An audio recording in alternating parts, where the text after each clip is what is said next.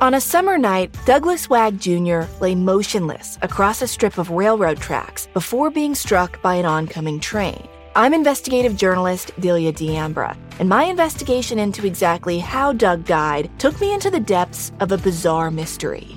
It was really hard to understand what was fact and what wasn't. A mystery that has led me from one suspicious death to another.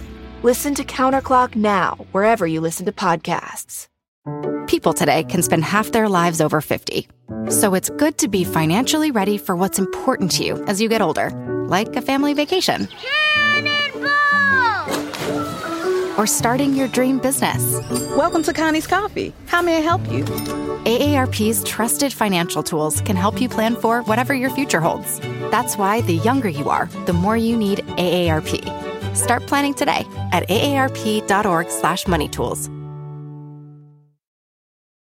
Spectrum One is a big deal. You get Spectrum Internet with the most reliable internet speeds, free advanced Wi Fi for enhanced security and privacy, and a free Spectrum Mobile Unlimited line with nationwide 5G included, all while saving big. For the big speed, big reliability, and big savings you want, get Spectrum One. Just $49.99 a month for 12 months. Visit spectrum.com slash big deal for full details. Offer subject to change, valid for qualified residential customers only, service not available in all areas. Restrictions apply.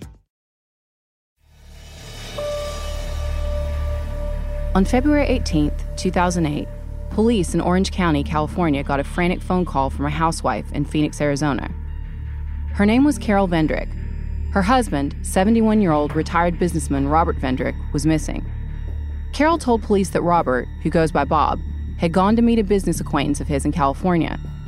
But he never called her over the weekend, never showed up at the airport in Long Beach, and never came home. Police went to search his hotel room at the Dana Point Marina Inn. They found all of his belongings, including his suitcase and laptop computer, inside the room. His diabetes medication was in the mini fridge.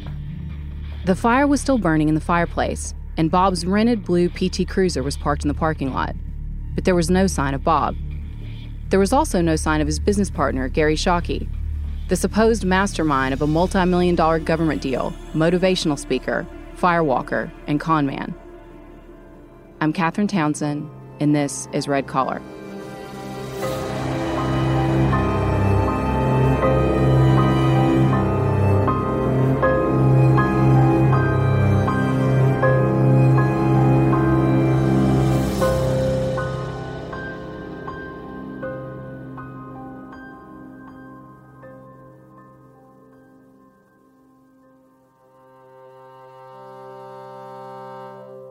In February 2008, police in Dana Point, California were searching for Bob Vendrick, a 71 year old retired software systems analyst who appeared to have vanished into thin air.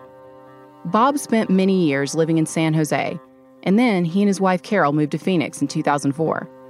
Bob and Carol stayed in touch with their two children and three grandchildren and visited them regularly, according to court documents. So Carol knew immediately that something was very wrong. And she wanted the police to talk to Bob's business partner, Gary Shockey. When I was going to PI school, we always used to say that if anyone has more than two jobs on their business cards, they probably do none of them. Sometimes multiple jobs can make sense. If someone is a writer slash editor slash podcaster, for example, or a model slash actress slash TV host. But Gary Shockey claimed to be, at various times, a commercial diver, security officer, a bodyguard for rock stars, and a best selling author, among many others. He also claimed that he pioneered a new form of dieting that would cause people to lose massive amounts of weight just by drinking Bacardi and Diet Coke, according to court records. Despite what he claimed was an illustrious background, Gary, who was from Virginia, had no real training in any career. He did various odd jobs, but Orange County Sheriff's investigator Mike Thompson told the TV show American Greed that Gary always had dreams of getting rich. Gary, who was originally from Virginia, did have some success in the 90s. Gary was tall and heavyset, and with his bright red shirts and loud patterned ties that he wore to speak to crowds of investors, he looked like a low rent version of Tony Robbins. Gary was married, and he and his wife had a son named Joseph in 1996. Just a few months later, Gary walked out the door, and according to his son, totally disappeared from his life.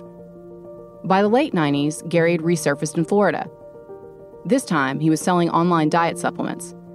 His son Joseph told American Greed that he moved to Florida to reconnect with his father. By then, Gary was finding some success as a motivational speaker.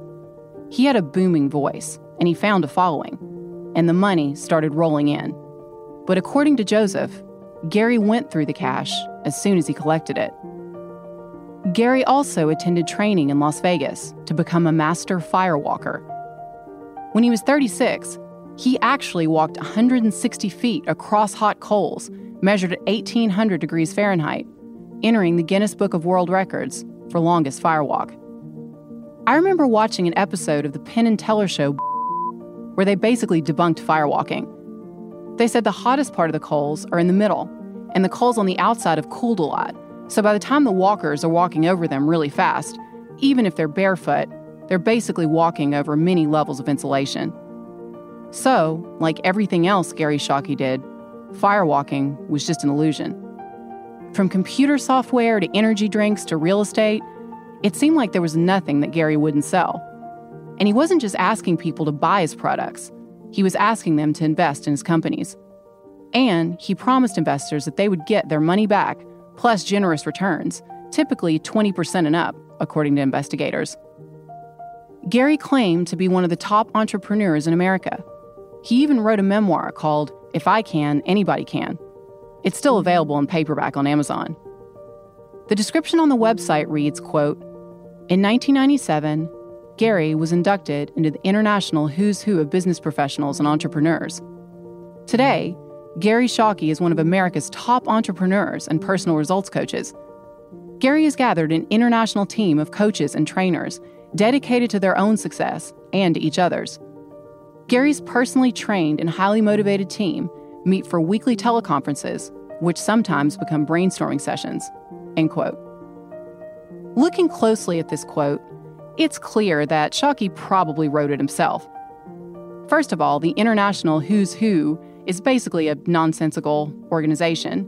And what CEO would use the term little people? In his autobiography, Gary Shockey said that he made $4 million in sales in 1997. It is true that around 1,000 people invested in Gary's companies. There was just one problem none of the products actually existed. Gary's business model was simple he took people's money and never gave them anything in return. After a while, people started figuring out that Gary was a con artist and posting angry reviews and messages online. Then, in 2002, he met Bob Vendrick. Bob's family described him as loving and kind. Unfortunately, the same qualities that made him a nice guy also made him a target. Bob's wife Carol described him, according to court papers, as always very pleasant, hardworking, and wanting to help in any way that he could. But she also admitted that he was somewhat naive from his growing up in Indiana on a farm, and somewhat gullible. In February 2005, Gary sent an email to Bob. He asked him if he knew, quote, anybody who can swing about $45,000 to get his company through, end quote. This was typical of Gary, according to investigators. He would often avoid asking directly for money, but he would say that he was in trouble or make it seem like his business was about to go under, so that Bob's natural instinct to help him would kick in. Time after time, Bob would ask when he could expect a return on his investment. And time after time, Gary would promise something back within a certain time frame, such as 90 days. By late 2005, Bob had given Gary $239,037 in wire transfers, $10,000 in checks, and another $10,500 via PayPal, according to court documents. In fact, over the years, Gary borrowed around $1.2 million from Bob. The money, Gary would later tell investigators, was meant to help him in keeping things going, but he never really specified what keeping things going meant. The Securities and Exchange Commission opened an investigation into Gary's business. They suspected fraud. Gary emailed Bob. He wrote that he was, bottom line, scared to death. I think you're the only one left that believes in what I'm doing. By 2006, Gary was living outside Richmond, Virginia with his second wife, and he was broke. Bob was still giving him money. But Bob was having problems of his own. Finally, in October 2006, Bob wrote an email to Gary telling him that financially, he was strapped to the limit. In 2007, Gary decided on a career change. He was going to become a bounty hunter. But, like most of Gary's ideas, he put no effort into the actual training. Just a few months after beginning his new job, Gary was arrested for shooting over the head of a suspect he was trying to apprehend. He was charged with reckless use of a firearm and spent a month in jail. And Gary wasn't the only one whose life was falling apart. Bob was running out of money fast, and Carol was getting suspicious. In 2007, Bob did his taxes himself and got hit with heavy penalties from the IRS.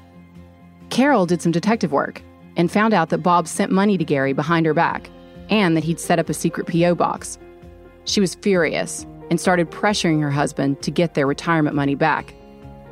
Carol also demanded that her husband get an attorney, so he met with one named Leo Pruitt. During this time, Bob's emails to Gary became more and more desperate. He wrote, Taxes killed any hope of my surviving. The message was clear Bob needed his money back. And this time, with his wife and lawyer asking questions, he wasn't going to back off. That's when Gary hit Bob with his most ambitious lie yet. Gary said that he was about to be the recipient of a top secret government grant to provide computer services for the federal government. He convinced Bob that he would receive his original investment of $1.2 million back. Though the story seemed outrageous, Bob desperately wanted to believe that he would recoup his investment. This brings up something else that often happens in fraud cases the victims are embarrassed. They would almost rather go along with the lie than admit to their loved ones and themselves that they may have fallen for a con, especially if those same loved ones had warned them not to do business with that person in the first place. They need to hold on to the fantasy that someday their faith will be rewarded. In order to believe that he had any hope of recovering his retirement money, Bob needed to believe Gary's story. On February 3, 2008, Bob emailed Gary. He said that Carol wanted Leo Pruitt to review all documentation before he signed anything. He also wrote, is this just another carrot you're putting before me without any actual contract? I am in a very desperate situation financially. Gary met Bob in Phoenix on February 9, 2008. After the meeting, Bob told Carol that Gary's deal involved 22 different government agencies. He told her that to close the deal, he and Gary would have to sail to San Clemente Island, a military owned island roughly 25 nautical miles south of Catalina Island. Now, Carol was suspicious of Gary and of the whole deal. She begged her husband to meet with Leo Pruitt, which he did on February 11, 2008. Bob repeated what Gary had promised him that he would receive his entire $1.2 million investment back sometime around February 19th. And also, he was supposed to get an additional $600,000 per year for the next five years. But there was a catch. First, Bob had to deposit another $100,000 into an account at Wells Fargo. Gary also told Bob that the deal would require him to fly to California for several days of training on the use of federal forms and procedures. Before leaving for California, Bob actually tried to register an LLC with the name GSRV, the initials of Gary Shockey and Robert Vendrick. But parts of the online form were not completed, so the LLC was never formally registered. By now, Bob was totally out of money. So on February 13th, two days before leaving for California, he called his younger brother, Charles Vendrick, who went by his middle name, Fred, to ask for a loan of $40,000 so that he could put the entire $100,000 into the joint Wells Fargo account. His brother wired the money, and Bob flew to Long Beach on the 15th. He never came home.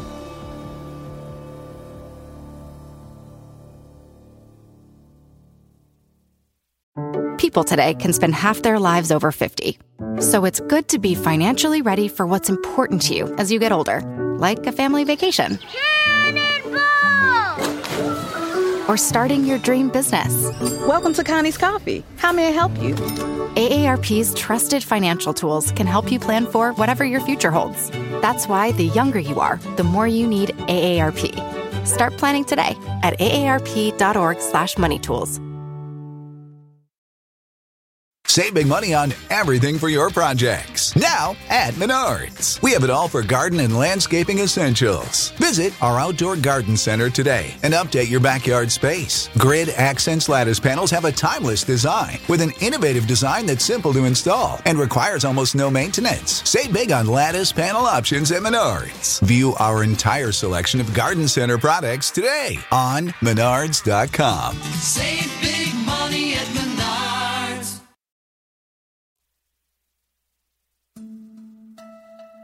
Police investigating the disappearance of Bob Vendrick found surveillance camera footage that showed Bob meeting Gary at the Dana Point Marina on the 15th. Bob checked into his hotel, the Marina Inn, at around 3:30 p.m. He called Carol to let her know where he was staying. Then Bob called someone else, a woman named Charlene Slama.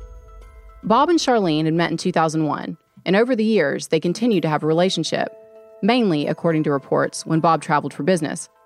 He asked Charlene to come to his hotel, so she drove the seven hours to Dana Point and spent the night with him at the Marina Inn. The morning of the 16th, Charlene told investigators that Bob was already awake when she woke up. Over breakfast, he told her that he had to go to Catalina Island to meet his boss and clear some big money making deal.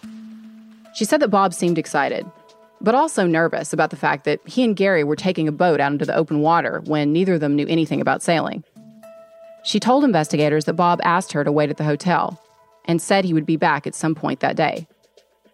Then Bob left, taking only his wallet and cell phone, leaving behind his computer, suitcase, and all his diabetes medication. He then drove to meet Gary at the boat. Surveillance cameras on local businesses recorded a light going on aboard the boat at around 5:58 a.m. Bob's rental car pulled in a minute later. At 7:04 a.m., the boat can be seen pulling away.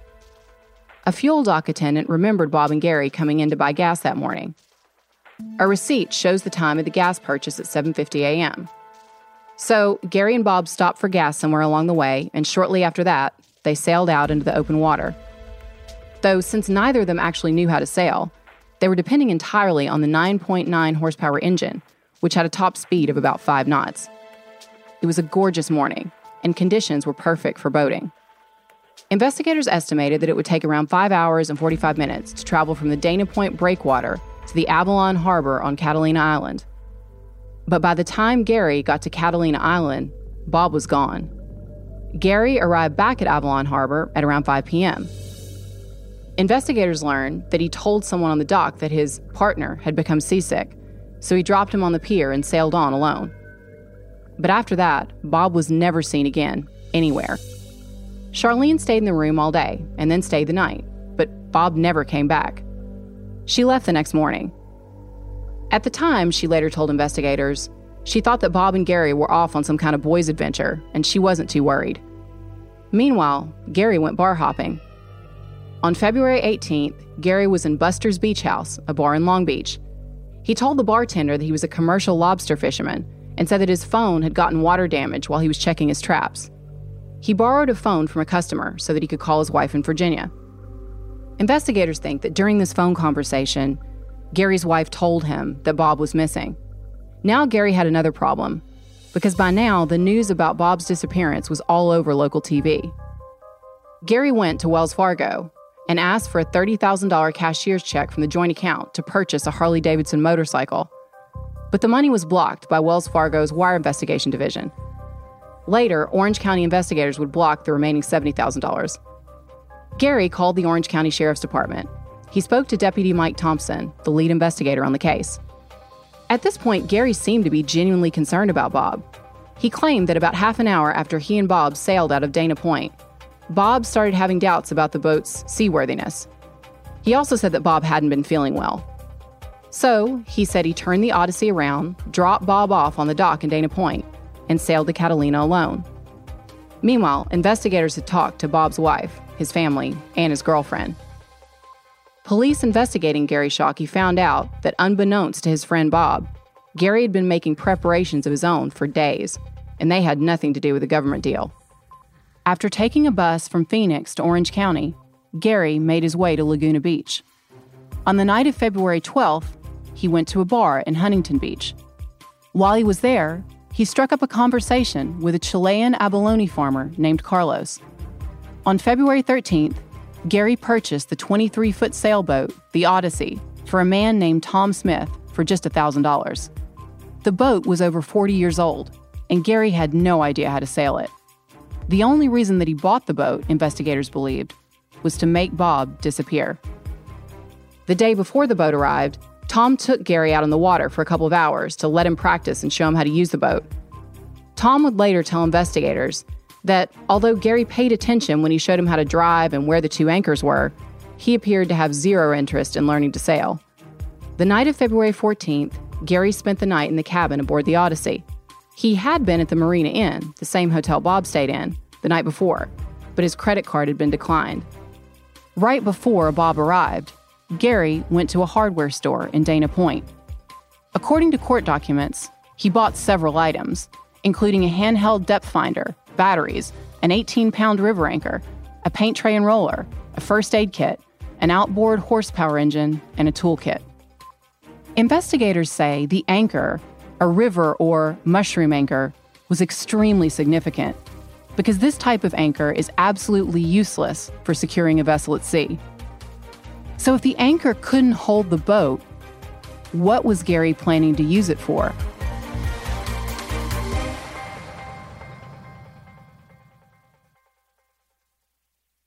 People today can spend half their lives over 50. So it's good to be financially ready for what's important to you as you get older, like a family vacation or starting your dream business. Welcome to Connie's Coffee. How may I help you? AARP's trusted financial tools can help you plan for whatever your future holds. That's why the younger you are, the more you need AARP. Start planning today at aarp.org/moneytools. If a friend asks how you're doing, and you say, "I'm okay," when the truth is, "I don't want my problems to burden anyone," or you say, Hang it in there. Because if I ask for help, they'll just think I'm weak. Then this is your sign to call, text, or chat 988 for free, confidential support. Anytime. You don't have to hide how you feel.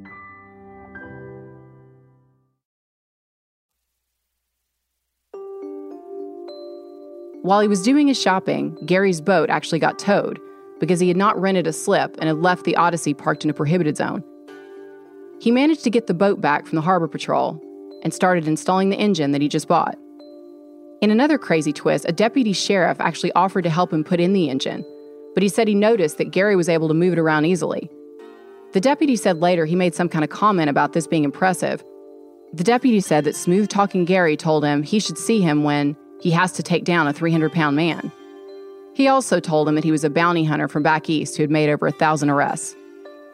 Detectives took Gary into the Long Beach Police Department headquarters to conduct a more formal interview. Red collar experts say that traditional police interrogations, which play on a suspect's emotions and try to use their emotions against them to get a confession, just don't work on red collar criminals. In this case, the Orange County detectives did absolutely the right thing. They just let Gary talk about his favorite subject, himself. They knew that they had no body. They just had to let Gary keep talking and hope that he tripped up eventually. They were able to use his inconsistencies against him later. You mentioned to me something about that you wanted that money because Bob gave it to you. What entitles you to that money? What have you done? Bob is now missing. There is a balance left of whatever amount. What have you done that now entitles you to that money, and why should that money not be refunded back to Carol? Because Bob gave me that money to keep things going. Okay, well, now there's nothing left to keep going. Well, sure there is because we don't know that Bob's not going to show up in Daytona, and we don't know that Bob's not going to show up in Chile, and we don't know that Bob's not going to contact me. So we do not know that anything's over with. We do not know that Bob isn't going to show up. Well, if he does, then he can call Carol. She can send him the money. The investigators noticed that Gary talked about Bob using past tense. Gary told the detectives that Bob hated his wife, and he blamed Carol for him disappearing. Gary told police, according to Patch, quote, he thinks his wife is a I hate to say it, but so do I, end quote. He also told police that he thought Bob had run off to South America with Charlene. Gary said that he planned to meet Bob and Carlos, the abalone farmer that he'd met in the bar, in Chile at the end of April. Gary said that after that, he and Bob planned to head to Bike Week, the annual motorcycle festival in Daytona, Florida. Gary told police that the night before they sailed out in the open water, he noticed that Bob had a large duffel bag with him that he said contained between $200 and $500,000 in cash. Gary told investigators that when he and Bob met up with Carlos, they were going to build underwater anti piracy fencing for him Gary admitted to police he had no experience in this type of work, but he said he was going to use positive thinking to succeed. But when investigators talked to Carlos, he immediately shot down any suggestion that he had been considering doing business with Gary. Just like everything else, that story was a lie. Police asked Gary why Bob would have left without his medicine. Gary seemed to have an answer for everything. He claimed that he and Bob had gone to CVS so that Bob could buy a new glucometer and insulin supplies. Investigators did find Bob and Gary on the drugstore surveillance cameras, but when they checked the sales records at CVS, they found no records of those purchases. Then there were the voicemails. Investigators believed that Gary had left these in order to help establish a digital alibi. While en route to Catalina, Gary left several voicemails on Bob's cell phone. First, at 11:06 a.m., he left a message informing Bob he was halfway to Catalina and had roughly 3 hours left before he got there, and commenting that he hoped Bob had made it on the Catalina Express ferry. Gary left two more messages, both at around 2:30 p.m. This time he said there were issues with the boat, he might be a little late. Then he gave Bob an address in Avalon so that he and Charlene could meet him there that night. At 4:01 and 4:52 p.m., Gary left more messages, his voice full of seemingly genuine concern, asking why Bob had not called him back and why he hadn't shown up for dinner. The next morning, Gary left more voicemails, asking Bob if he had followed through with the plan. He said in one of them, quote, you want me to take you down to Mexico. I have the whole thing set up. I'm sitting over here on Catalina Island ready to go. I've got charts. I've got everything planned, and you're not calling me back. End quote. Gary also claimed that Bob had a secret double life involving a huge gambling habit. He said that Bob had a party life and hookers that nobody else in his life knew about. He said Bob was like Dr. Jekyll and Mr. Hyde. Outwardly, Gary appeared to be cooperating with the investigation.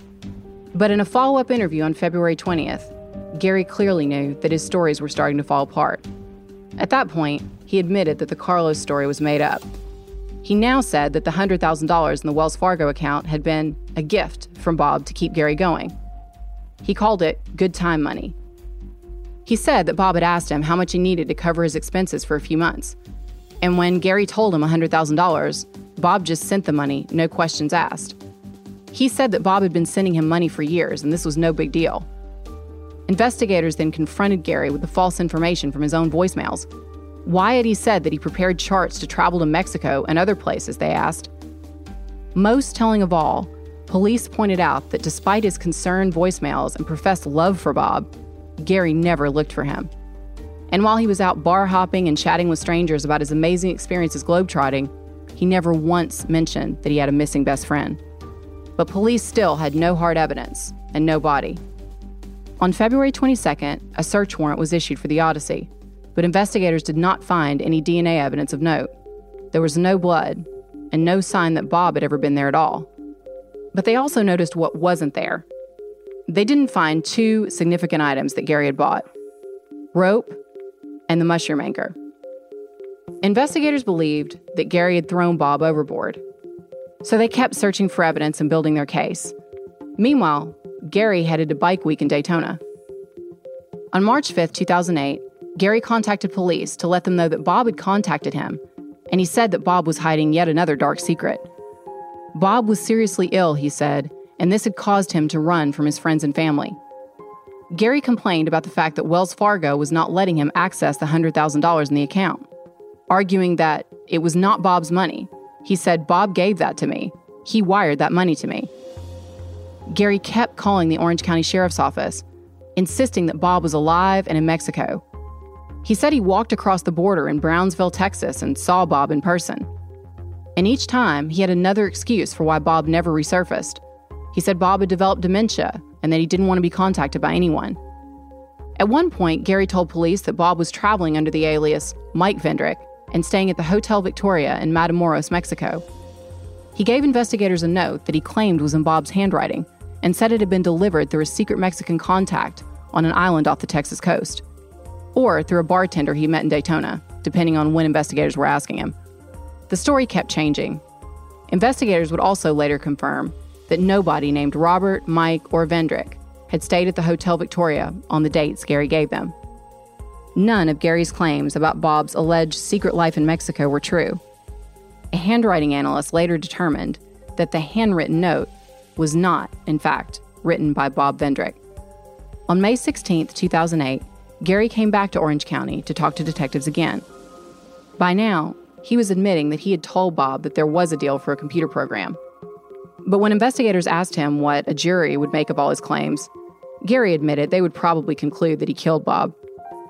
And there was still no sign of Bob, despite a massive search that involved local police, federal agents, and Interpol. In February 2009, Gary was arrested, extradited to California, and charged with murder for financial gain and grand theft. The trial began in 2011. Gary was found guilty and sentenced to life without the possibility of parole for Bob's murder. To this day, Gary has never admitted to killing Bob. He admits to being a liar and a thief, but insists he's not a murderer. Gary appealed the verdict, arguing that his claim that he took Bob to the dock at Dana Point between 8 and 10 a.m., rather than throwing him overboard, could not be disproven. But an appeals court upheld the verdict, and the California Supreme Court denied review of the appeal in 2013. According to court documents, Gary, quote, did not come off as a pillar of veracity in speaking with authorities. In fact, his assertions were thoroughly discredited by investigators, and every time he claimed Kendrick was alive while he was gallivanting about in Florida and Mexico, it was shown that not only was he incorrect about Kendrick's whereabouts, he was actively and incompetently lying. We are not at liberty to second guess the jury's determination Shockey was not telling the truth when expressing his innocence to authorities, end quote. The court documents also stated that in order for Gary's story about dropping Bob off to be true, Bob, who had no luggage, would have had to disable his cell phone, get rid of all his credit cards and his ID, leave his money behind without saying anything to his family, then somehow travel to Mexico on foot, all without anyone ever seeing him and without being seen on any surveillance camera. The court said, quote, he then travels, presumably on foot, to Mexico, where he takes on the name Mike and decides to spend his golden years using every cheap espionage thriller trope he can think of to lead Shockey on a merry chase across the North American continent, never to be heard from again, end quote. The appeals document has another line in it that I think sums up the mentality of Gary Shockey and of many red collar criminals in general. They wrote, quote, While it is a time honored tradition among the worst sorts of people, Shockey's story redefines the concept of blaming the victim, end quote. The court maintained the only reasonable conclusion is that Bob died somewhere at sea, between Dana Point and Avalon. The judges found it extraordinary that not only did Gary kill Bob, he then turned around and believed he was entitled to the entire $100,000 that Bob had managed to scrape together to give him. They pointed out that Gary Shockey is a large man and he could have easily overpowered Bob.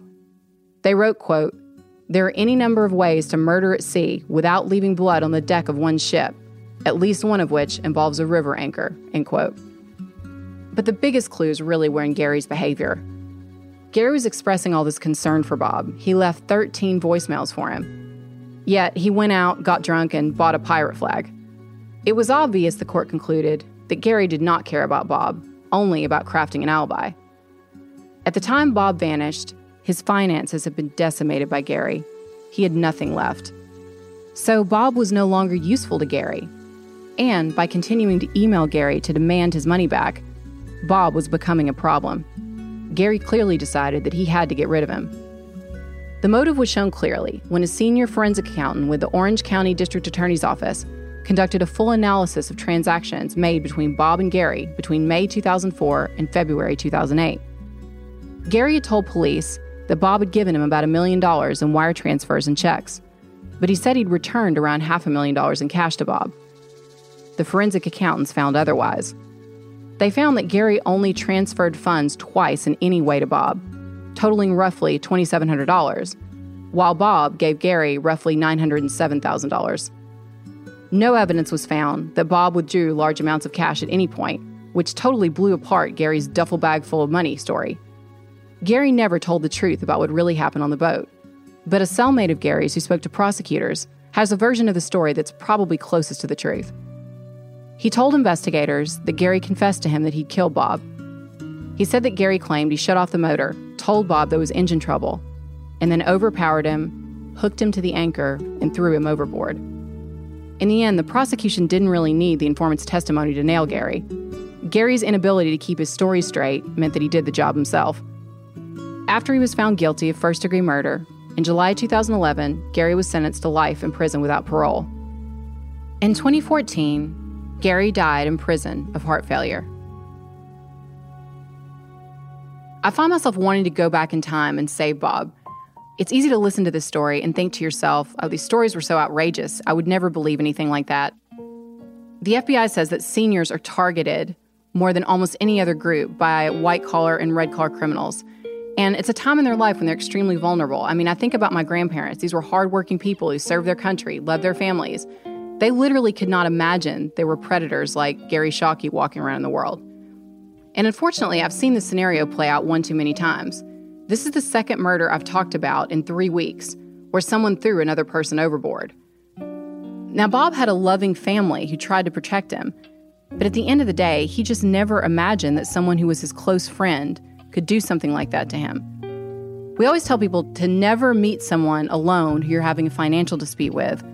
And I would say this especially applies on the open water. Never sail out on the open water with someone you're having a financial dispute with. To this day, Bob's body has never been found. And if you have any doubts about how cold blooded Gary Shockey is, keep in mind that at trial, it came out that right before Gary went to the hardware store, he raided the Wells Fargo account to get the money for his shopping spree. So Bob wired Gary the money for the anchor that Gary used to throw him overboard.